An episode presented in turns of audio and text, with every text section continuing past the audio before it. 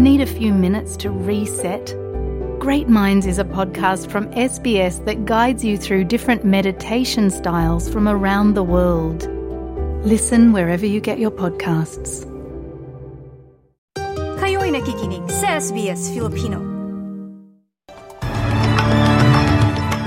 Sa ulo ng mga balita, pagbabago sa buwi sa mga investment properties pagdedebatihan sa parlamento ngayong araw. Mga commuter sa Regional Victoria nahaharap sa mga pagkaantala sa biyahe dahil sa strike. At Philippine Coast Guard muling inakusahan ng mga barko ng China ng delikadong pagmamaniobra sa West Philippine Sea.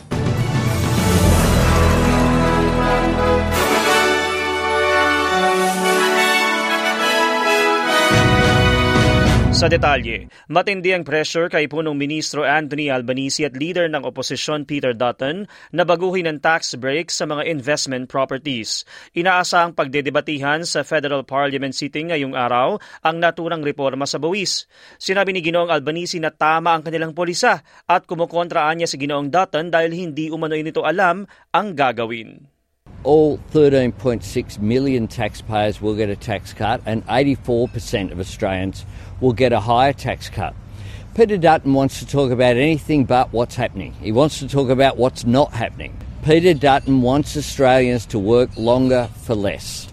What Peter Dutton wants is lower wages, more taxes on low and middle income Australians, and to continue to wind back any reforms that are made in the interests of working people.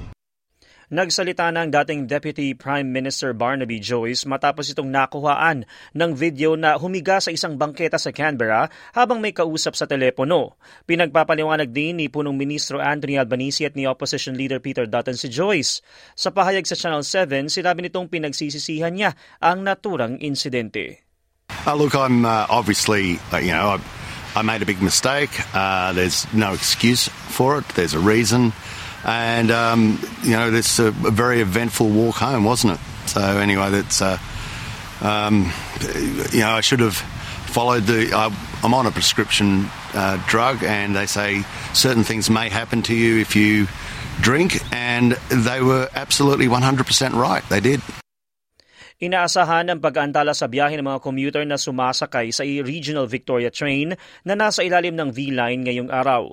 Ito ay sa gitna ng patuloy na strike ng mga empleyado lalo at tigil operasyon ng mga tren kaninang alas 3 hanggang alas 7 ng umaga. Pinapayuhan ng mga mamamayan sa Regional Victoria na uwag nang bumiyahe kung hindi kinakailangan dahil maaaring dalawang oras ang dagdag sa karaniwang tagal ng biyahe. Sa ibang balita, dose-dose na ang nagboluntaryo na hanapin ang nawawalang babae na si Samantha Murphy sa Ballarat, Victoria matapos na suspindihin ng pulisya ang search operations dito. Noong 4 pa ng Pebrero, hindi makita ang 51 taong gulang na ina nang umalis ito ng bahay para mag-jogging pero hindi na ito bumalik.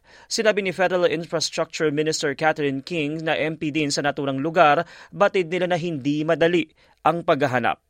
You know, the terrain there got working, they've been working through is really difficult. It's beautiful bushland, we all love it, but uh, we know how difficult it is. And just for a community like Ballarat, big hearts, very, very big hearts, and we just hope very much that there's a positive outcome for Samantha Murphy and her family.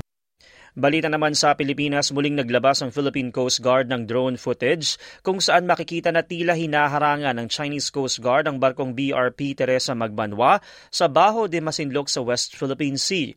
Ayon sa PCG, sa siyam na araw na kanilang pagpapatrol sa lugar, na monitor nila ang apat na CCG vessels na bukod sa nangaharang ay gumagawa ng delikadong pagmamaniobra at bumubuntot sa mga barko ng Pilipinas na halos apat na pung beses.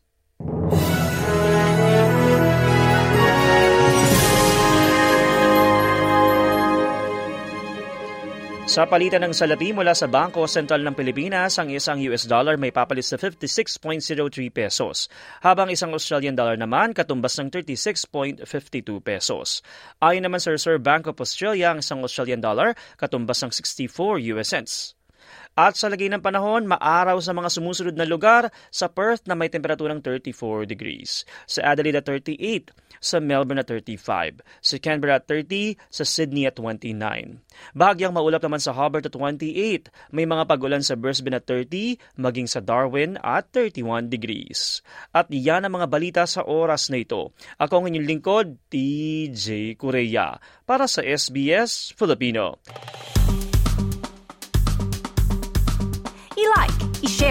Mag-comment, sundan ang SBS Filipino sa Facebook.